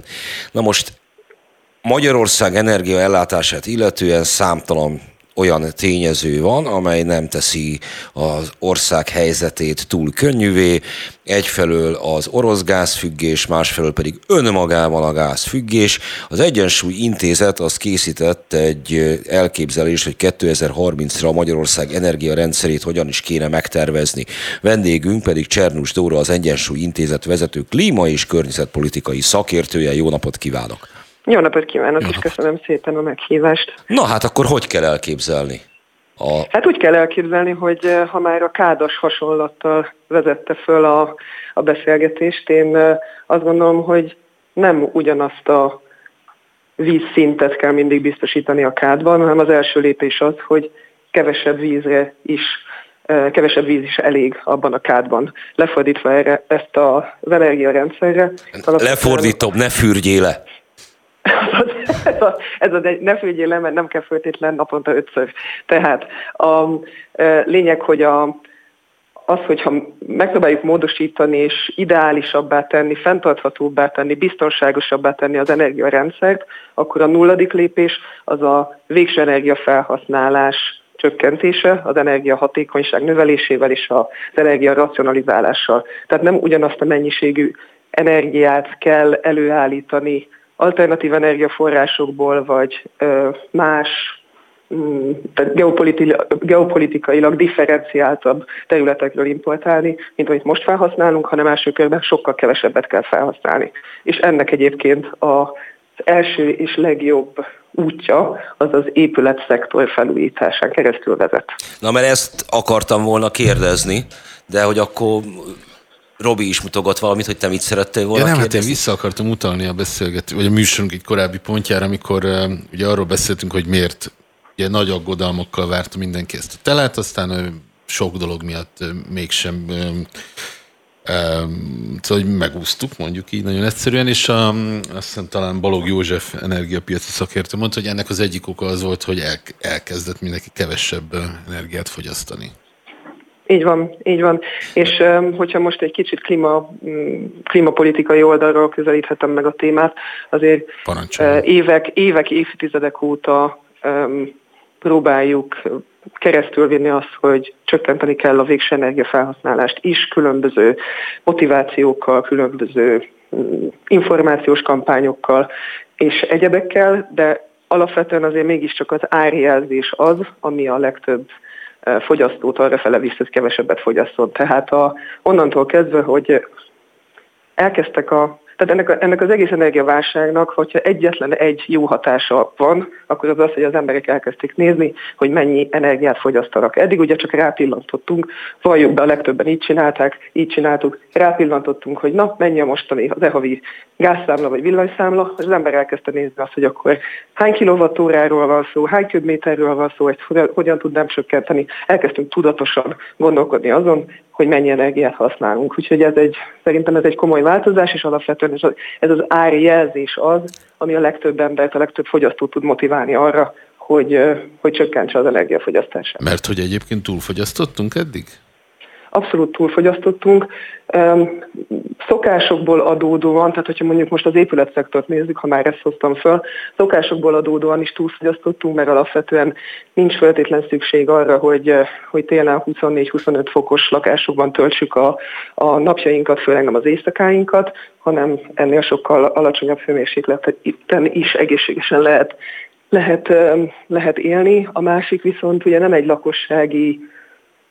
lakossági felelősség, hanem az, hogy nem volt megfelelő kormányzati ciklusokon átívelő épületenergetikai felújítási program. Tehát arra van szükség, hogy legyen egy olyan támogatási rendszer, ami kiszámítható, nem egy-két-három nap alatt, vagy egy-két-három óra alatt elfogyó pályázati pénzekről legyen szó, hanem egy kiszámítható, éveken át tartó lakásfelújítási támogatási program kell, hogy végig tudjunk menni az épületszektoron, és felújítsuk azt. Miért van erre szükség? Azért, mert a Magyarországon nagyon-nagyon elavult az épületállomány.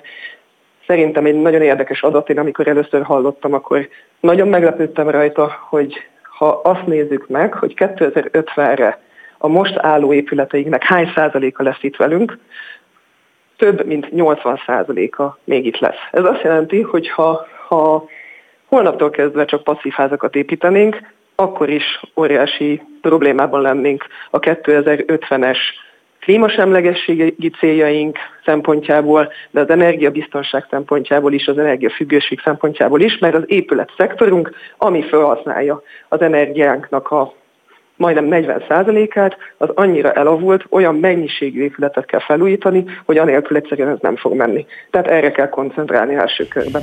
Na, hát már is mennyire okos kormányunk van, ezt a problémát részben belőzte, egy stadion többnyire nem kell fűteni.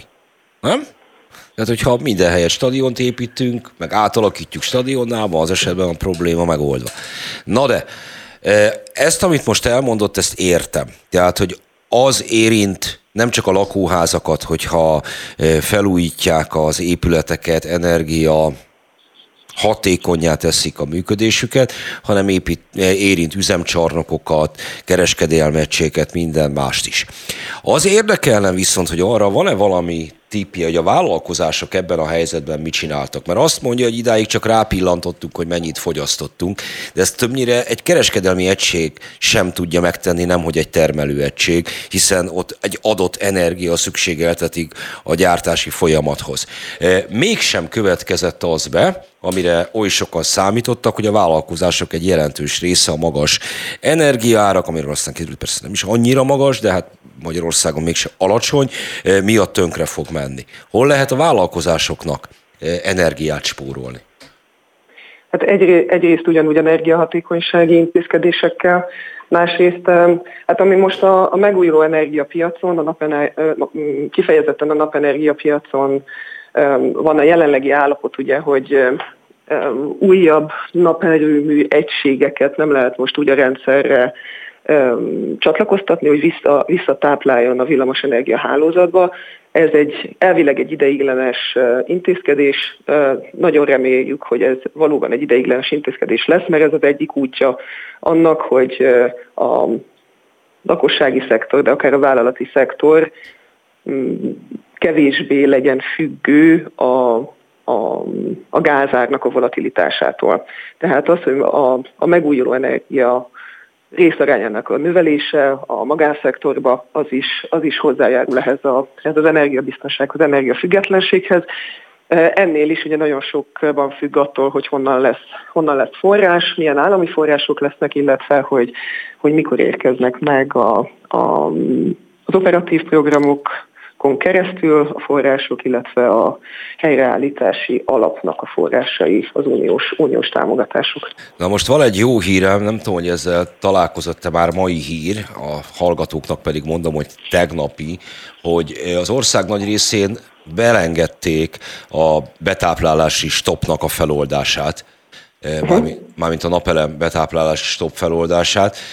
És ahogy én ezt elnéztem év elején, ez nem is elsősorban az energia ellátás meg nem is csak feltétlenül a hálózat állapotával függött össze, hanem voltak olyan időszakok, roppant érdekes, amikor az MVM-nek negatív ára volt, tehát valószínűleg ilyen módon még piacvédelmet óhajtott a magyar villamosművek érvényesíteni azáltal, hogy nem engedte a napelemeket a rendszerbe betáplálni, de ismétlem a mai hír szerint ezt fel fogják oldani több helyen.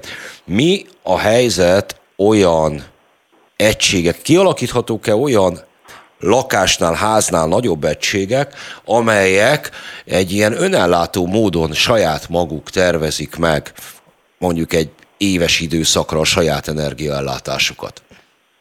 Vagy nagyon ez... örülök. Igen?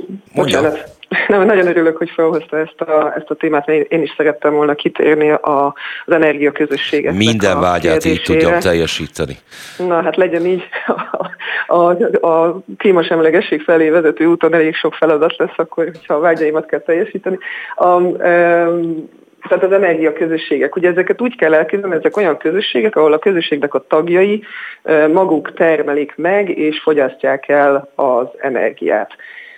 Ennek az a lényege, hogy olyan fogyasztókat, úgynevezett termelőfogyasztókat kell egy rendszerbe kötni, akiknek mondjuk a villamos energiafogyasztási mintái eltérőek.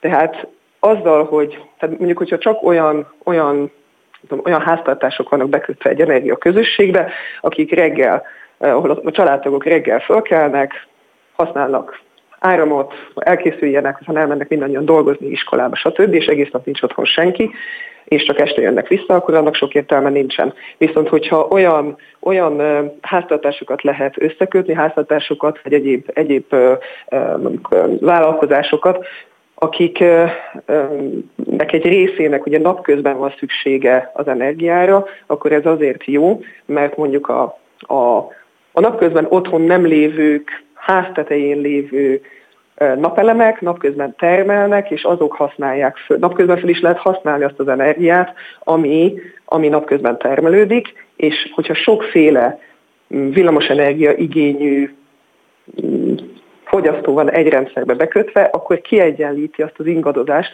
amit okoz a megújulóknak, az időjárás függő megújulóknak a termelése, és ami miatt egyébként a hálózat terhelésben okozhatnak problémát. Tehát, hogy külön kis egységekként működhetnek, ez segíti egyébként a decentralizált energiarendszereknek a kialakítását is, és nem utolsó sorban az energiafüggetlenséget is.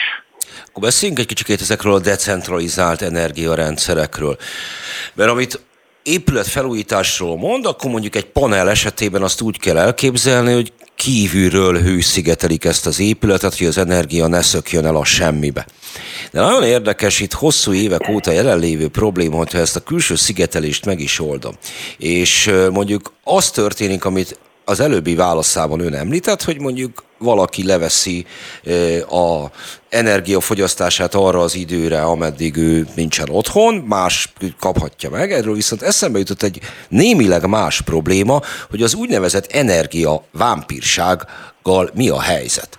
Tehát, hogyha én használok energiát, ugye az ki fogja szűteni a szomszéd lakást, és gondolom ez más tevékenységekkel is így van, nem csak a fűtéssel. Ezt hogyan lehet valamilyen módon igazságossá tenni?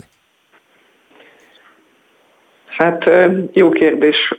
Azt gondolom, hogy egyrészt, hogyha odafigyelünk az energia átmenetnek, a zöld átállásnak a szociális vonatkozásaira is, akkor kevesebb energiavámpírkodás történik, de nem szeretem ezt a kifejezést, mert azért lehet az energiavámpírok között olyan is, aki ezt nem szórakozásból csinálja. Tehát szerintem nagyon egzisztenciális okokból természetesen. Nagyon ketté kellene ezt választani.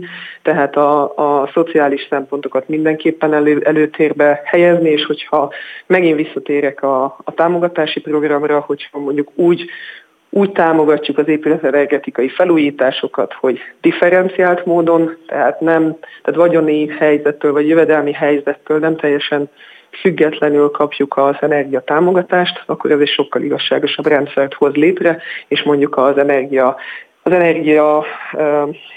és megint annyiszor mondom ki a szót, amire azt mondtam, hogy nem tetszik, hogy mindenkinek megmaradjon, tehát az energia vámpírkodást, akkor ezt vissza lehet szorítani. A másik dolog, hogyha valaki... Az energia parazitát javasolnám még akkor ennek kiváltására, de azt hiszem, hogy nem sokkal kedves sem, hanem sokkal csúnyában hangzik.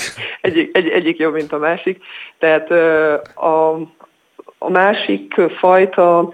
energia jogosulatlan, nem jogosulatlan, kényelmi energia átvételre, ez milyen kifejezés, pedig az lehetne a megoldás, ami lehet, hogy már unjuk, hogy mindenre egy kicsit ez a megoldás Magyarországon, de hogy alapvetően az oktatás és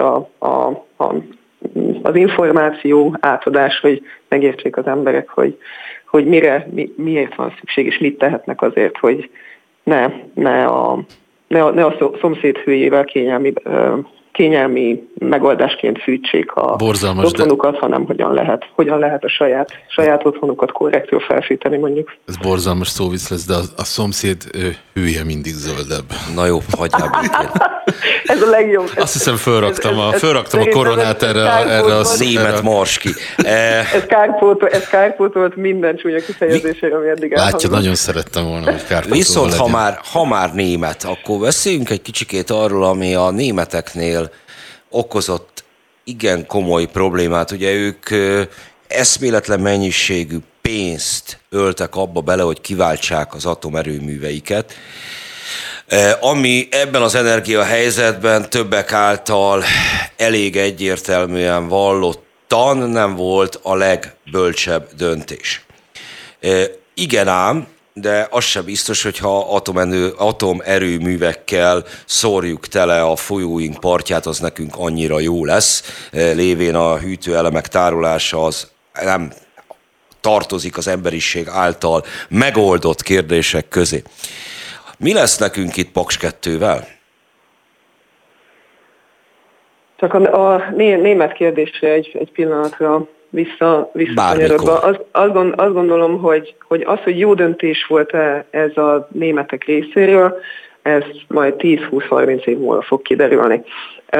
Szerintem bátor döntés volt egyébként, és ők teljesen máshogy készültek föl erre az atom átállásra, mint mondjuk Magyarország, tehát más az egész energetikai helyzet, más a megújulóknak a részaránya, illetve mások az egyéb megújulós lehetőségek is.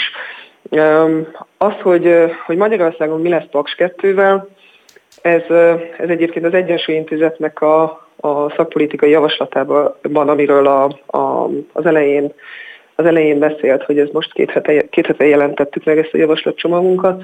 Ennek a kidolgozásában ez volt az egyik legnagyobb dilemma, hogy mit is mondjunk Paks 2-ről. Alapvetően Paks 2 egy olyan beruházás, ami valószínűleg soha nem fog megtérülni, valószínűleg vissza fog minket vetni az energiaforradalomnak az útján, valószínűleg egy ilyen holt teherként fog ülni a magyar energiarendszeren évtizedeken keresztül, és valószínűleg nem is lesz egyébként rá szükség, mert olyan fokú áttörés lesz a megújuló energia piacon, illetve az energiatárolási mármint, piacon. Hogy Paks 2-re nem lesz szükség? Hogy Paks 2-re nem lesz szükség, de valószínűleg. Mondjuk 90%. Tehát, hogy mondjuk 80-90%. Tehát, hogy mondjuk talán meg se fog épülni. Az ugye annyi dolog befolyásolja, amit szakértőként nem feltétlen látunk, különböző geopolitikai háttér események és kérdések, de hogyha szakmailag nézzük, akkor jó eséllyel nem lesz rá szükség, viszont, hogyha döntéshozói szemmel nézzük, és ez volt a nagyon nagy dilemma, hogyha döntéshozói szemmel nézzük, akkor be lehet-e azt vállalni, hogy nem építjük meg Paks 2-t, és megkockáztatjuk, hogy az a mondjuk 10% esélyű forgatókönyv jön be, hogy nem történik meg ez a nagy áttörés a megújuló energia piacon, meg a tárolási technológiákban, és ott állunk, hogy nincsen mondjuk a 30-es évek vége, 40-es évek elején nincsen elég áram Magyarországon. Tehát ha Paks 2-nek a megépítése az alapvetően egy időhiányból fakadó kényszer, és mivel az Egyensúly Intézet aktuál politikával nem foglalkozik, illetve az a hitvallásunk, hogy nem a múlt felé nézünk, hanem a jövő felé, hogyha azt nézzük meg, hogy a mostani pontból, a mostani állapotból merrefele lehet menni, akkor sajnos azt látjuk, hogy van arra esély, hogy szükség lesz Paks 2-re. Aztán utána persze ott vannak a különböző... Na várj, szükség van Paks 2-re, akkor most mégis az energiaellátás szempontjából, vagy... Igen. Uh-huh. És úgy, hogy azt is hozzátenném, mert az eredetileg én ebbe az egész energetika, meg klímaszakmában én a zöld oldalról érkeztem, hogy az atomenergia nem egy zöld energia. Ez egy karbonsemlegesen termelő energiaforrás, amire a klímasemlegesség felé vezető úton szükség van, akkor, hogyha az adott országban nincsen eléggé felfuttatva a megújuló energiaszektor, a hálózatfejlesztés, illetve az egyéb megújulóknak a használata. Illetve az energiahatékonyság, csak hogy szép keretes szerkezetbe visszatérjek az első gondolatomhoz. Az is mindig egy kérdés, mondta, hogy Németországnak azért földrajzi és egyéb okokból más az alaphelyzete már, ami a megújulókat illetve, hogy Magyarországnak mi a játékter egyáltalán ebben? Hát ugye Magyarországon sok dolog kiesik, amiről szoktunk beszélni a szélenergiánál, még hogyha ugye fel is oldják azt a korlátozást, ami most érvényben van Magyarországon, ami lényegében ellehetetleníti a új szélerőműveknek az építését, akkor is azért mi itt egy szárazföldi ország vagyunk, nincsenek, tehát az úgynevezett offshore windre, offshore szélre nekünk nincsen lehetőségünk, ez az egyik, ami egy hátrány. A másik az, hogy földrajzi adottságainkból fakadóan a vízenergia hasznosítás sem ad olyan lehetőséget, mint mondjuk egy Ausztriában vagy egy Norvégiában, ami viszont egy nagy lehetőség és egy kihasználatlan megújuló energia potenciál, Magyarországon az a geotermikus energia. Ugye tudjuk, sokszor halljuk azt, hogy mi geotermikus energia, meg termálvíz nagyhatalom vagyunk. Igen, de hogy ezt az lehetne sokkal jobban csinálni. Tehát, hogy mondjak egy számot, hogy legyen egy elképzelése a kedves hallgatóknak arról, hogy milyen arányokról van szó. Magyarországon jelenleg nagyjából 6 petazsúl energiát termelünk geotermiából, tehát földhőből és termálvizes termelésből, és az összes potenciál pedig 100 petazsúl. Tehát 6-ot használunk, és 100 a potenciál. Természetesen ezt nem lehet egyik napról a másikra elérni, ezt a 100 petazsúlos potenciált, de mi azt javasoljuk az Egyensúly Intézetnél, hogy 2030-ra 3-szorozzuk meg ezt a kihasználást, tehát még 18 petazsúlt érjünk el 2030-ra. Várj, és hogy lehet ezt kihasználni? Úgy lehet kihasználni, és nagyon fontos, hogy mi nem Izland vagyunk a 110 meg 150 fokos termálvízzel, amit nagyon jól lehet villamos energiatermelésre használni. Nálunk sokkal alacsonyabb a termálvízeknek az átlaghőmérséklet, ez fűtési célra nagyon ez fűtési célra alkalmas. Tehát azt javasoljuk, hogy a fűtési szektorban váltsuk ki ahol lehet, váltsuk ki a földgázt, és ezzel ugye itt... Mindig arról beszélünk, vagy sokszor arról beszélünk, hogy most akkor a klímavédelem, vagy energiabiztonság, hát ilyen pontokon tud éppen, hogy kéz a kézben menni az energiabiztonság és a klímavédelem. Mert hogyha csökkentjük a földgáz felhasználásunkat, akkor a klímavédelmi és energiabiztonsági szempontból is előrelépünk. Tehát a geotermikus energia fűtési célú felhasználásával tudjuk csökkenteni a földgáz felhasználásunkat. Mit kellene ezt tenni? Mik lennének a praktikus lépések? Hát első praktikus lépés lehetne az, hogy ugye a geotermikus energia hasznosításnak a kezdőtőke igénye magas. Ezt úgy lehet mondjuk csökkenteni, hogyha olyan helyen alakítunk ki geotermikus fűtési, tehát termálvízes fűtési rendszert, ahol egyrészt már tudjuk, hogy van termálvíz. Tehát mondjuk van fürdő az adott településen, akkor tudjuk, hogy valószínűleg a fúrásunk az sikeres lesz, vagy pedig nem is kell új kutat fúrni. A másik pedig az, hogy a geotermikus energia fűtési célú használata az a távhőrendszerekben a leghatékonyabb, tehát olyan települést keresünk, ahol van bizonyítottan termálvíz és van távhőrendszer, akkor ez az ideális pont, ahol lehet kezdeni a geotermiának a szélesebb hasznosítását, és ilyen településből egyébként egy tucat van Magyarországon. Tehát ezzel már el lehetne kezdeni a geotermiának a felfuttatását. Na jó, hát akkor ezzel a pozitív példával zárjuk a műsort. Energiáról beszélgettünk, illetve két órán keresztül nagyjából. Csernus Dóra volt az utolsó vendégünk, az Egyensúly Intézet vezető klíma- és környezetpolitikai szakértője. Szerintem izgalmas beszélgetés folytatjuk. Ez a Nagykép volt, Németh Róberttel és Hont Andrással, Somodi-Solymos Eszter volt az adás szerkesztője.